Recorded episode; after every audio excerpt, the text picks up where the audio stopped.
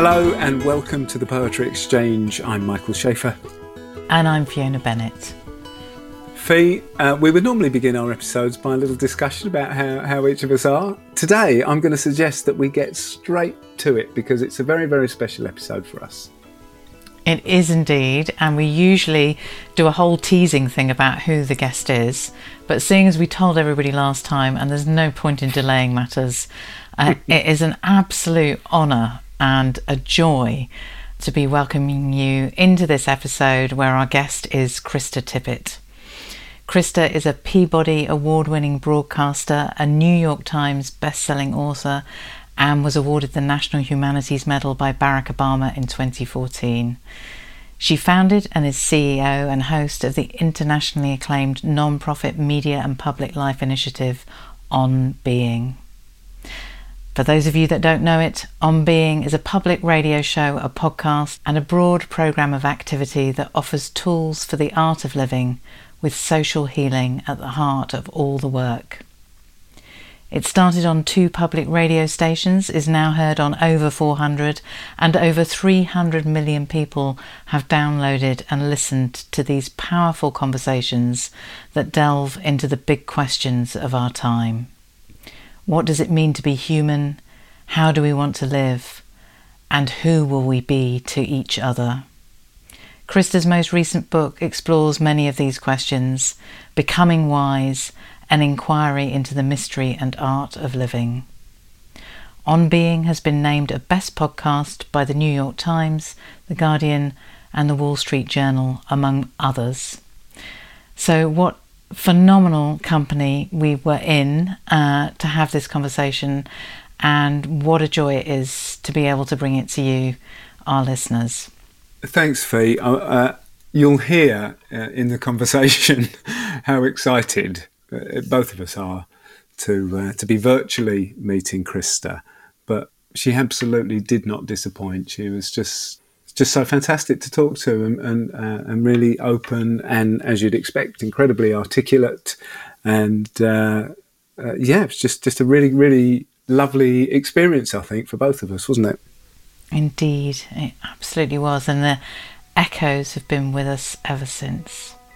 So You'll be hearing myself and Michael talking about Good Lord the Light by Christian Wiman, the poem that's been a friend to Krista.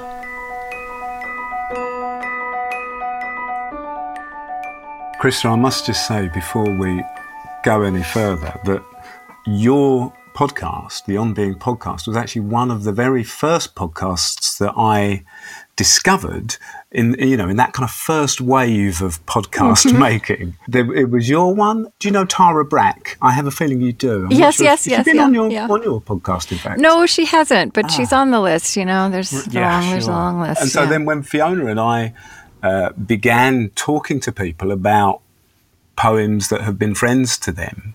Uh, we weren't recording them at all. We were just meeting people and having these very rich conversations. And we were going, well, look, it's brilliant, but you know, how can we share it? And I was like, well, I've been discovering podcasts, Fiona. there's, there's, this amazing one called On Being. It's, it's, the perfect platform. Yeah, it is. It's perfect. Yeah. yeah. So you were an inspiration to us. Yeah. Oh, thank you. I'm just really interested about kind of the beginning of On Being and this incredible. Did it all kind of come at once, a vision for it all, and it began? or has it been an organic sort of thing? Well, I don't know. There was this time in the it was it was it was the last century, which is such an interesting thing to say. Um. Although at this point, 2019 feels like the last century as well. Um, I had this longing for a certain kind of conversation about, you know, the heart of us, right? This whole spiritual, religious, ethical um, the morally imaginative part of us that that sometimes finds expression in religion, but is there as part of the human birthright. And I couldn't find anybody asking those kinds of questions and delving into those kinds of things, even though I feel like they get at what so many of us are, you know, would most like to be talking about at any given time if if we had the right container for that and I carried that idea around for several years. You know, I'd been a journalist. I'd I'd, I'd actually gone to divinity school because I was in pursuit of these questions.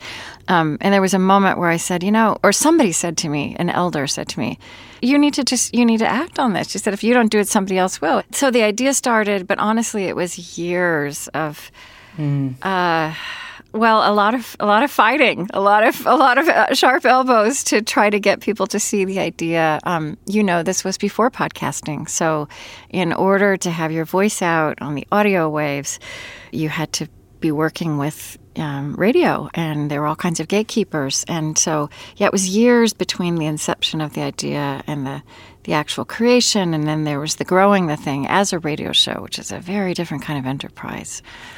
Now it's been almost 20 years, which is pretty amazing to me. Incredible. I was looking on the, on your website uh, in, in preparation for, for talking to you, and I'd not seen this before. The six grounding virtues that yeah. you have, and the, the first of those is words that matter. And I thought, oh gosh, that's fantastic. And it does feel that poetry uh, is this. Uh, it's kind of like a vein that runs through all of what on being does actually. That's certainly with that idea that words, you know, words that matter. Yes, and a care with words. And mm. um, you're right. It you can right now we you can say that poetry runs all the way through what we do, but that was something that organically emerged. Right? It's not something I could have. We I I, w- I would never have foreseen this or known it or been able to have the conversation with you about it. It wasn't planned but it's kind of in the adventure of delving into this part of what it means to be alive. Um, poetry emerged. And now it's just everywhere, and you know everything I see, and, and everything we do, and yeah, and in very um, troubling and, and dangerous and damaging ways, we we are actually societally rediscovering how words can be weapons, right? Mm. We're, we're mm-hmm. discovering how a single word can can um, mm. can be so damaging, and uh, we're seeing the terrible effects of um, using words recklessly. So, you know, something I think that I, again, looking back at things I couldn't have seen before, but see in hindsight, you know, the, the truth is also that across time and cultures, when there is fracture and when when official language and the, the, the forms of words that we that we kind of instinctively rely on start to fail us, poetry always emerges. And I actually had this formative experience early in my life, which was being in divided Berlin in the 1980s. Hmm. And in East Berlin, not in West Berlin. So it's, you know, one city, same people, same history until the blink of the cosmic eye, same culture, same language. In East Berlin, where people were living, you know, we called it the Cold War. I mean, it was it was an extreme condition of life for the people on the other side of that wall. Mm. And of course, official language was it was all propaganda. It was all betrayal, and there and there was no there was no truth. Um, so what I saw in that society is how poets in East Berlin, you know, this is my 20s, poets were the coolest. they were the heroes, right? Mm. And at any mm. party in East Berlin, you know, which might just be half legal, um, you would wait for the poets to come. They were like rock stars. Mm. And because they had this form for speaking truth that could also be distinctively uh, powerful and and subversive without being overtly political. And now I see the same phenomenon. You know, very different kinds of voices and dynamics, but the same way poetry rises. Mm.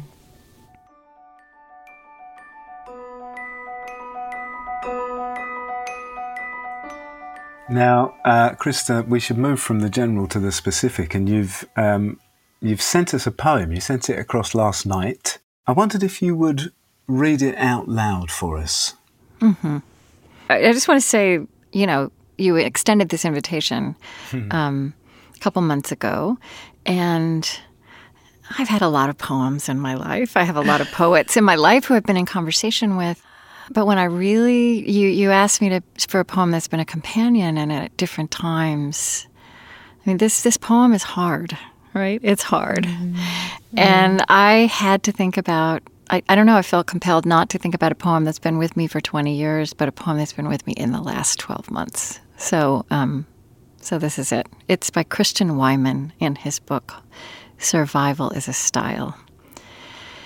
And the title of it is Good Lord, the Light. Good morning, misery. Goodbye, belief.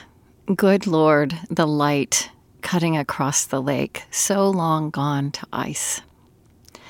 There is an under always through which things still move, breathe, and have their being.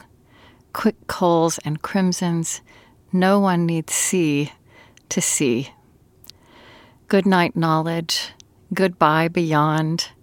Good God, the winter one must wander, one's own soul to be. Mm, beautiful. Thank you. Thank you. Mm. Oh, yeah. It's certainly immediately as you've offered it, there's so much space opening up in this. Mm-hmm. Uh, inside me, I actually felt it happening physically as you were reading it, um, yeah. which is interesting. So, uh, yeah, just say a little bit more about that instinct to choose a companion that's been there in the last 12 months and then yeah. what the company is that you've been keeping. You know, I kept thinking I, I, was a little surprised that I chose this, honestly, because um, it's what not what I would have chosen a year ago. Um, I kept thinking uh, as I was as, as, I was looking forward to the conversation about it of this of something uh, John O'Donohue said to me when I interviewed him just mm. before mm. he died years ago, and he was of course the Irish poet and theologian and philosopher, and um, he said he's talking about beauty, and he said beauty is not all loveliness. And to me, this poem is a beauty that is not all loveliness, but it's true.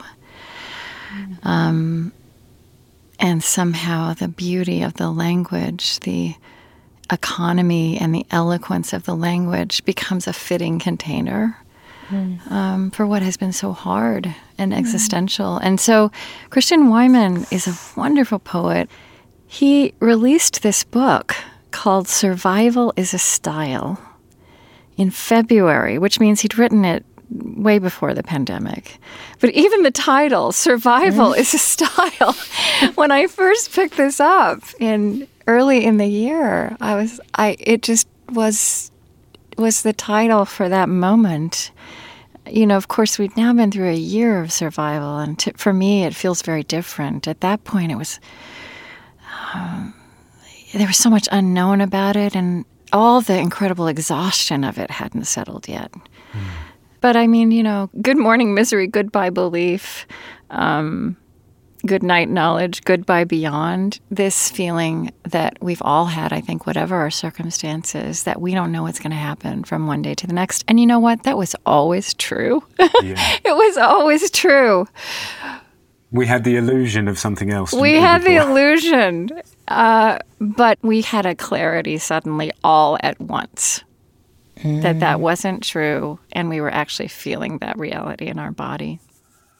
I've just had a whole other insight into, with you just saying that, into uh, uh, the meaning of "Good Lord, the light." You know, the light of under, of that understanding in a way. yes. way uh, yes. the, the, reveal of you know the wizard pulling back the curtain. uh, mm. actually, it's always been like this. We were just collectively uh, uh had this collective uh, illusion that we all bought into that it was otherwise. Yeah, yeah, and that middle, the middle um, part, you know, there is an under always. I mean, he's just given the image of a lake turned to ice, but there is an under always through which things still move, breathe, and have their being we were also all pushed pushed to that under, right? Mm-hmm. Um, that was always there, uh, and we had we had certain kinds of distractions and, as you say, illusions uh, that could keep us on the surface, and they weren't available anymore.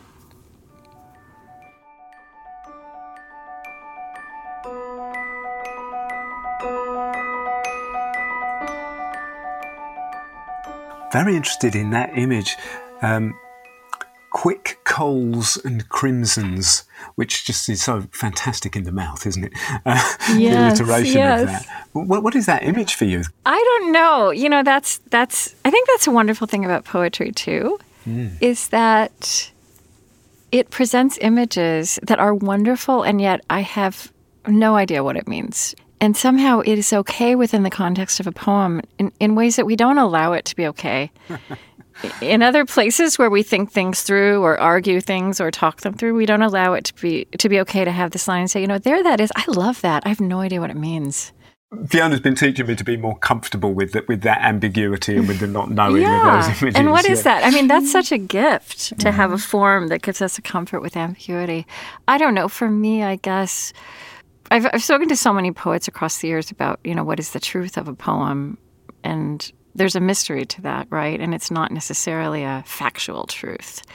And and I also think that there can be a truth that's in it for me, or maybe mm. even me in March 2020 mm. that is different from anybody else reading it, or me reading it in March 2021. I think for me, it was about that, yeah, like the ice on the top, but the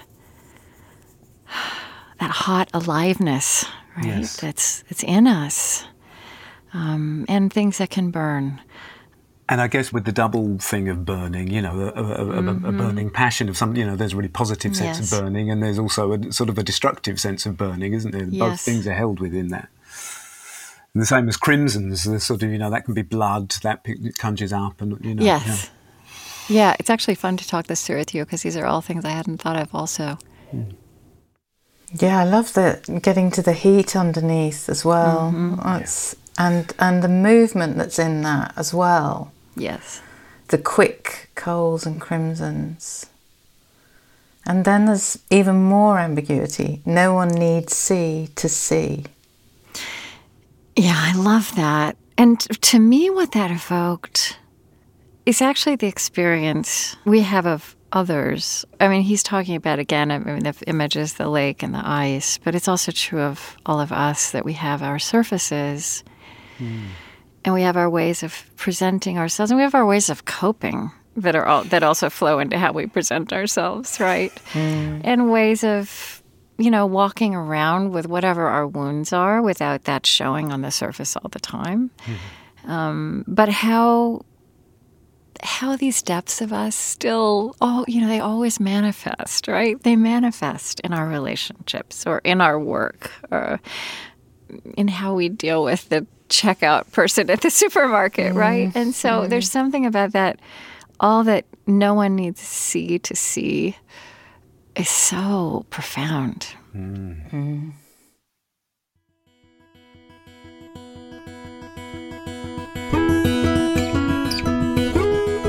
We'll be back with Krista and the conversation shortly. We've got lots of great episodes lined up and coming your way very soon. And also, we're really excited to be putting together another live event of online readings of poetry with some fabulous readers, which is going to be happening in October. So, to make sure you get those episodes and hear news of that event, please make sure you subscribe.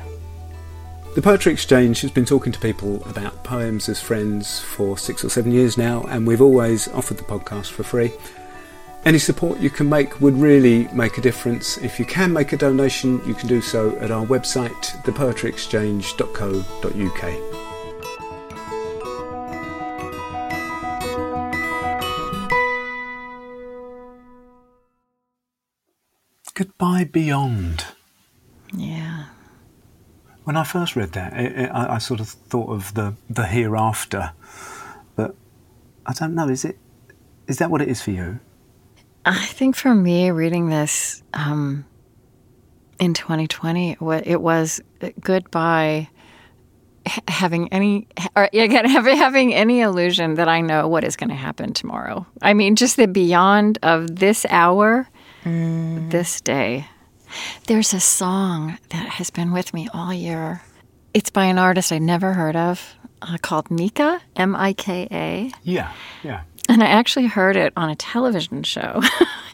And I immediately downloaded it and I played it endlessly for a few months. And the title of the song is Goodbye to the World You Thought You Lived In. Ah. And that's how I have felt all year. And I guess, you know, one of the things that's on my mind as I think about us emerging now is um, the temptation to go back to, to what, what we lost um, much of which is for you know again for those of us who are fortunate, very pleasant and easy and mm. distracting in all the best ways. Um, how do we hang on to that world we thought we lived in? What what what we found ourselves called to to remake, to question through this experience. Uh, you know, even the matter of if we say these things are essential and these jobs are essential, do we value them, right? how do we then how do we then honor that that re- that realization with the way we structure things, our life? So goodbye to the world you thought you lived in. Boy, there's this, you know, there's a loss in there. There's a lot of loss, and then there's also uh, a possibility of growth yeah. in the in the longer term. Mm. And so, yeah, to me, goodbye beyond like somehow evokes all of that. Yeah, that's brilliant, actually, and that, that sense of of needing to let go of things, and yeah. then you know it, it, goes on. Good God, the winter one must wander one's own soul yeah. To be. You know that sense of of of navigating something. This is what I'm getting from it anyway. Um, navigating yeah, this this kind of quite treacherous um, landscape or something uh, in order to discover something else uh, you know, uh, uh, one must wonder one's own soul to be. And just that, that those last two syllables of the poem are just extraordinary. Yes, know. yes, yes. I did an interview right at the turn of the year with Katherine May on her book called Wintering. Mm-hmm. It's about winter as a season of the natural world, but also how, you know, winter in the natural world is is a time of death which lays the ground for life, right? Mm. Um, and and it was also about wintering as a psychic experience that actually we all have many times in the course of a life. You know, we go under, we have loss, we have death, we things freeze over, um, and how we resist that kind of cyclical nature of our being and becoming, you know, in our culture, which is always about plowing ahead and accomplishing and, mm. you know, the upward movement. And if you're if you're exhausted or if, you know, like failure is not really allowed and saying I can't do this is not allowed and stopping isn't allowed. And so somehow so i think that I, I, think i also read this now with all of those you know having thought about winter and our pandemic winter which actually you could certainly say was much longer than the months of november december january right? Um, i mean this has been a year of civilizational wintering in a way. And so but and yet you know having said that i think again this statement good god the winter one must wander one's own soul to be that's always true. That's been true in any life, mm. any human life across time.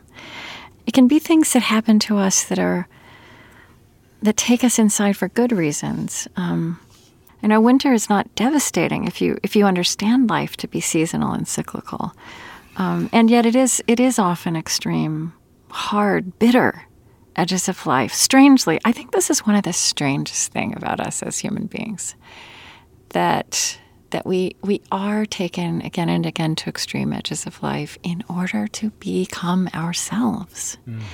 And you know, one thing I'll say about Christian Wiman, and one reason I felt it made sense to me that he had written a book that spoke to the pandemic world we'd entered, um, that extreme edge of life, is that he lives with a um, a chronic form of cancer. Mm. So he's somebody who, I mean, he's just an incredible person, poet, teacher, you know, father. Um, so he's leading a, a, very full life, and he, um, at intervals in his life, is again and again in chemotherapy. Mm. Right? So he, the nature of his being is that he's forced more overtly, more regularly than the rest of us to those edges. Mm And so when we all hit this edge, this winter of our civilization, he, you know, he's been there.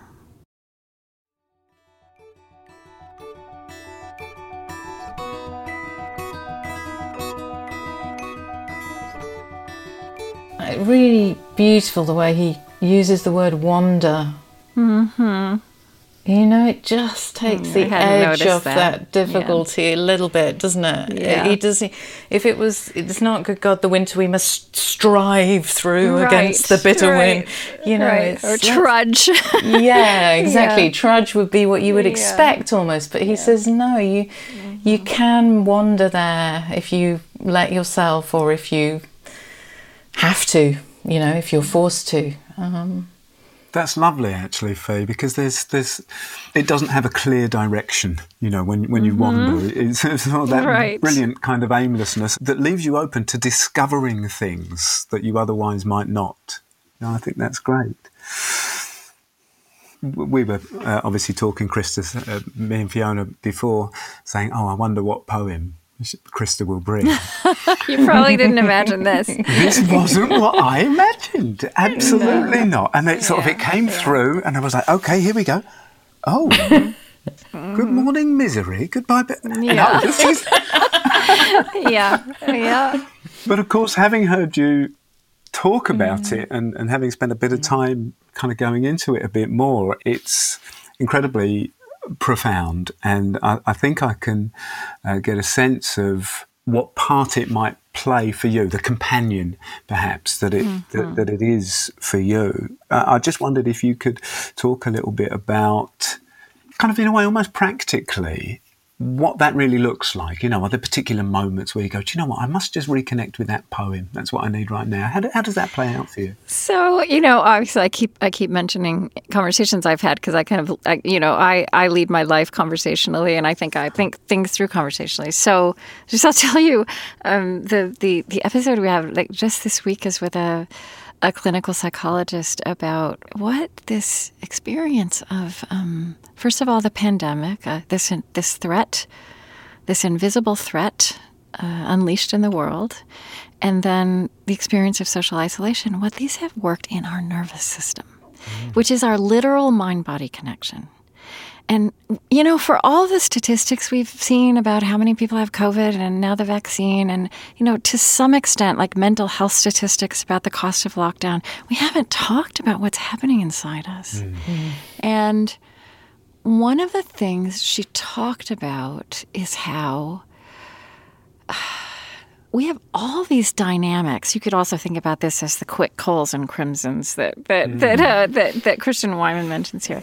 There are all these things at any given moment that are automatically, instantaneously below the conscious level happening in our bodies, right? I mean, the idea that when each of us first heard the news of this virus in the world, this old, old cascade of effects inside us, our, how our bodies are always primed to take care of us and to shield us from threat.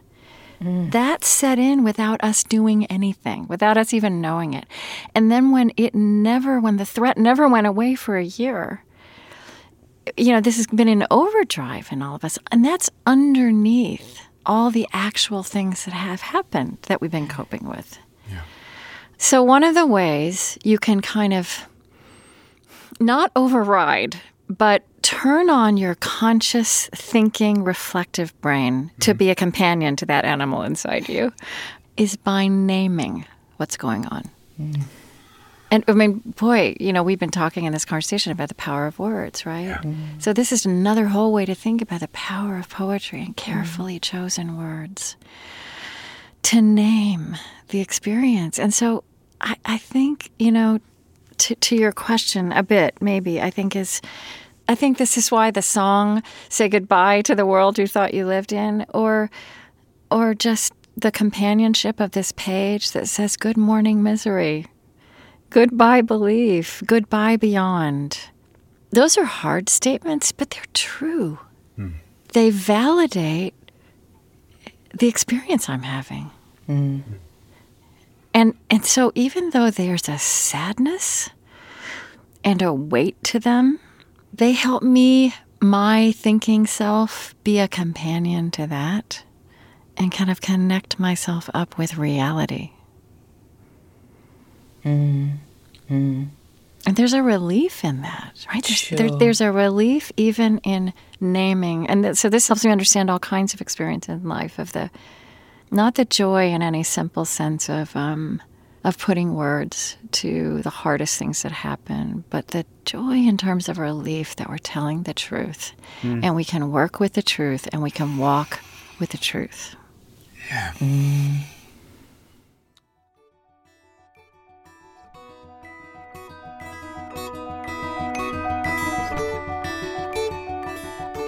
I'm wondering about a physical thing. I, I think because the poem is so landscape oriented, and because when I listen to you in conversation with people, I always feel within your within your language, within your poetry of speaking, that landscape is very present. Um, And I just wondered if I don't know where you where you are at the moment, how much movement you've been able to have, whether you whether you take a walk with a poem, whether you're able to have that kind of connection to the physical natural world. Yeah, I I have not moved much in the last year, and um, so yeah, I've been out. I think like a lot of people in my neighborhood in a way I never was before, and really, it's been this journey of discovery, um, um, which is just you know kind of shameful that I all this there's just things I never noticed, um, and that I'm so familiar with now. I have an intimacy with the with the literal place and land right around me, and the birds and the trees and the wild turkeys, um, who I've watched have all kinds of social drama this year, which has been really interesting.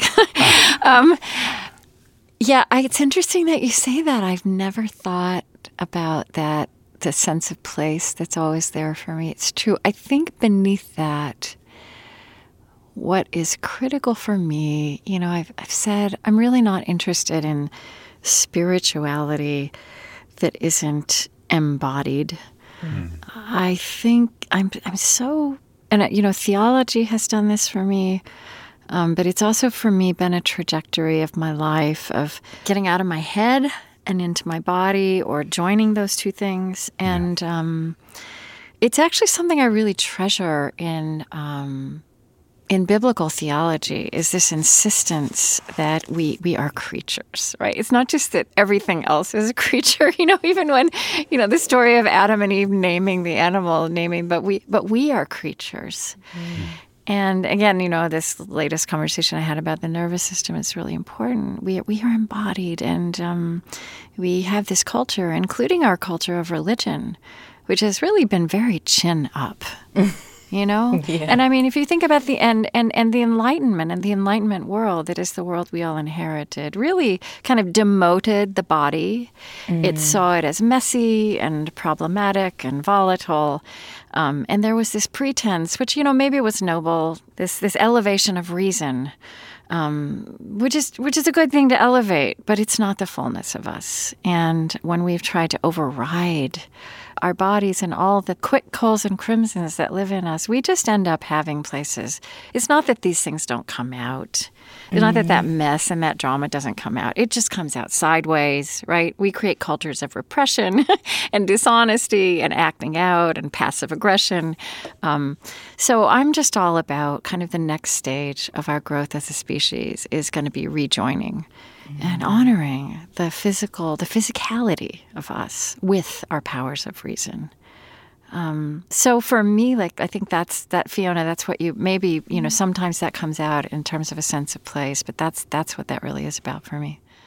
The use of the word creatures, talking about that, putting me Yeah. in mind of the Mary Oliver thing where she talks about um, Mm. you just have to let the soft animal of your body Yes, love what it loves. I have carried that line around all year. Yeah. Mm. That was a mantra for me in pandemic. Right, we just had to find comfort where we could find it, That's it. Mm-hmm. and let that be a good.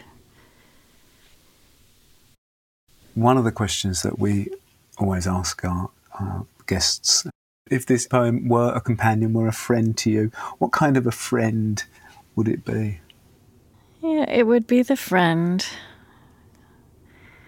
The friend who finds me in a stance I'm often in, which is beating myself up or being hard on myself, right? So somehow thinking that I have to calm myself, that I, that there's some shame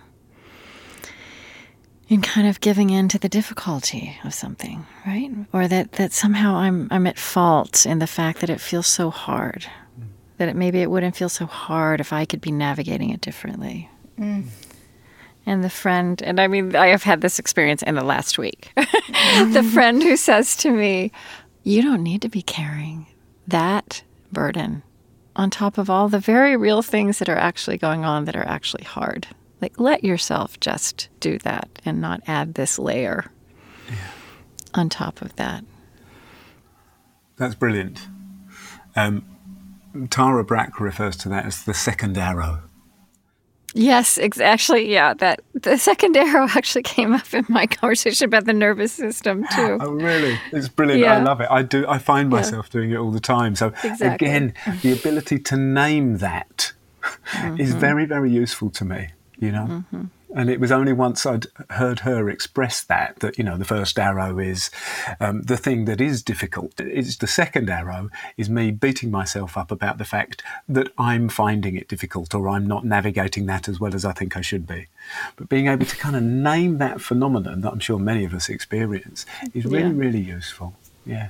I think it's the friend who kind of pulls that second arrow out and rubs the wound and gives you a pat on the shoulder in the pre-socially distanced days and says, "Just, just let that first arrow be what you're carrying. That's okay. That's enough. That's hard enough."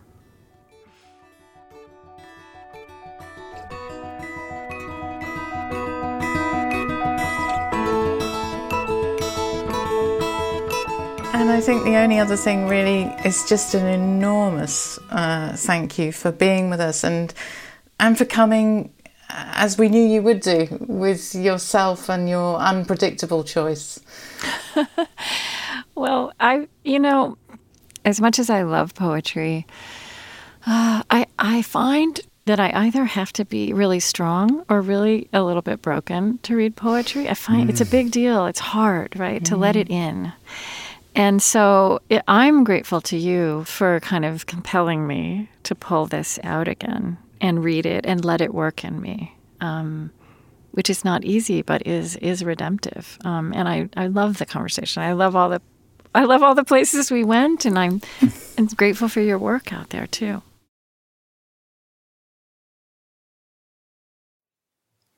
Christian Wiman. Good Lord, the light. Good morning, misery. Goodbye, belief. Good Lord, the light cutting across the lake, so long gone to ice.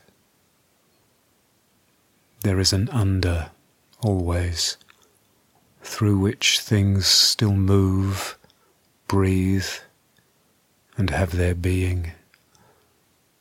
Quick coals and crimsons, no one need see to see. Good night, knowledge. Goodbye beyond. Good God, the winter one must wander one's own soul to be.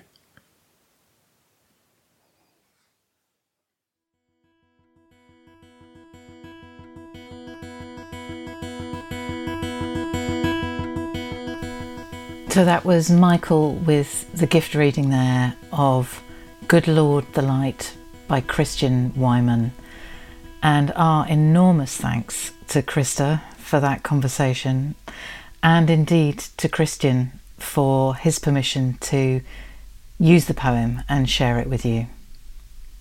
You mentioned, Michael, at the beginning of the conversation with Krista about On Beings um, being one of the the early podcasts that you listened to, and um, I'm also aware of the, the many things that we've been introduced to by On Being, and one of them is also the fabulous poet and podcast host Pádraig Ó Tuama, who we had the great joy of speaking to last year. So, just aware that people might want to head to that episode of the Poetry Exchange to hear him.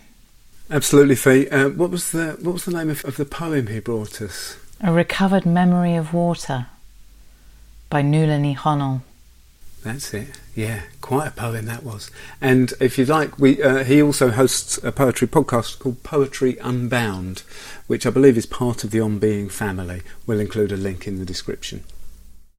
Listening back to that conversation, it, I found it really interesting that Krista picked a poem sort of specifically for the time we're in, if you like. Mm, very interesting. I don't know if we've had that before, have we? I'm not sure we have, Michael. I think there's been times when people have brought a poem that has kind of resonated with the time that we're in, and certainly during lockdown, I think very often the poems have come uh, as a result of people seeking a particular kind of company in that time, but nothing that's been quite so uh, chosen with such a specific sense of its usefulness to a historic moment, which in a sense is exactly where we are. And I was thinking, listening back, how wonderful it is that we have the nourishment of this poem itself and Krista's phenomenal insights to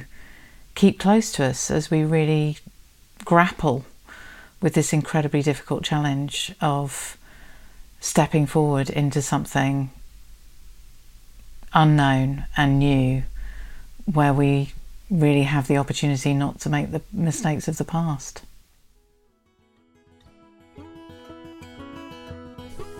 That's about all we've got time for this month. We really hope you've enjoyed listening to that conversation. We'll be back with you next month with more Poems as Friends. Until then, thank you for listening.